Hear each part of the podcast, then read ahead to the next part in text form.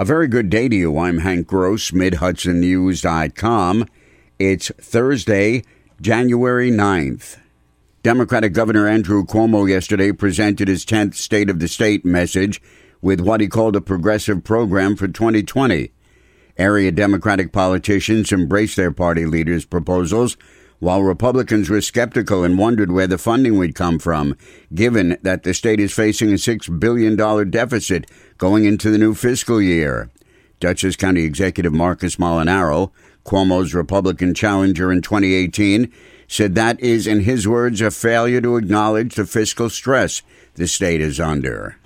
As eloquent as he was, uh, it was irresponsible not to have a a cold, hard conversation about the fiscal condition of the state and to suggest that he would undo the Medicaid cap if he does is a direct assault on property taxpayers across the state of New York. State Assemblyman Jonathan Jacobson, a Democrat from Newburgh, acknowledged the state faces financial issues. We know that there's a lot of challenges here. State of the state speeches are very aspirational and uh, sometimes uh, everything can't be accomplished in one year.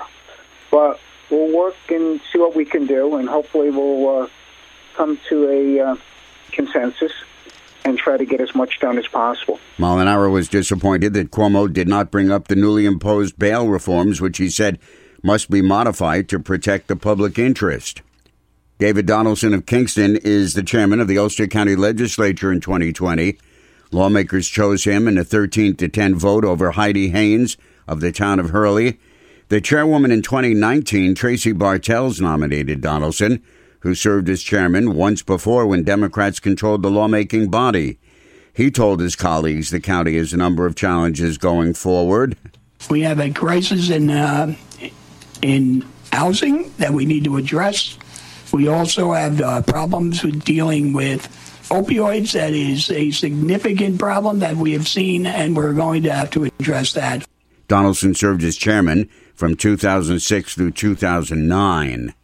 City of Poughkeepsie police say a domestic dispute at 15 North Clinton Street resulted in a man being stabbed several times and a woman in police custody.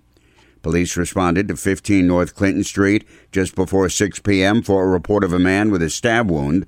Mobile Life Support Services, with a Poughkeepsie firefighter assisting, transported the victim to a local hospital while police remained at the scene to conduct their investigation. The victim was admitted for what has been deemed non life threatening wounds.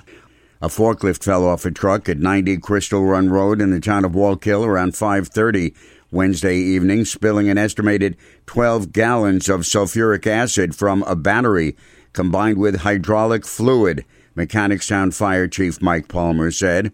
The liquid spilled onto the road, but Orange County Hazmat was called in and neutralized it, the chief said. Then there were no injuries, but the forklift was damaged. I'm Hank Gross, MidHudsonNews.com.